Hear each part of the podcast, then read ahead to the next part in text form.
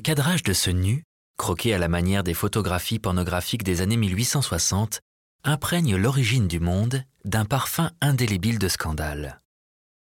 Pourtant, ce scandale repose sur un malentendu, car Courbet n'a jamais peint ce nu pour le voir exposé en public.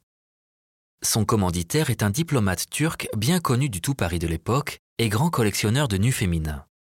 L'objet est alors destiné à rejoindre ses appartements privés, plus exactement une salle de bain, où il est dissimulé derrière un rideau vert couleur de l'islam. Mais le diplomate est rapidement ruiné par ses dettes de jeu et doit se séparer de cette petite peinture, dont le destin est ensuite mal connu. On la retrouve finalement dans la collection du psychanalyste Jacques Lacan, avant qu'elle ne fasse son entrée au musée d'Orsay en 1995. Si Gustave Courbet n'a cessé de revisiter le nu féminin, parfois dans une veine franchement libertine, il s'est autorisé ici une audace et une franchise qui donnent au tableau son pouvoir de fascination. Car cette exécution franche et quasi anatomique n'est-elle pas fascinante? Aucune allégorie, aucun artifice pictural.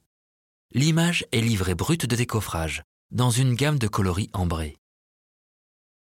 Mais alors pourquoi échappe-t-elle au statut d'image pornographique? D'abord parce que l'utilisation de la couleur rappelle la peinture vénitienne. En la matière, Courbet se réclamait du Titien et de Véronèse. Ensuite, parce que ce tableau est un manifeste du réalisme en peinture.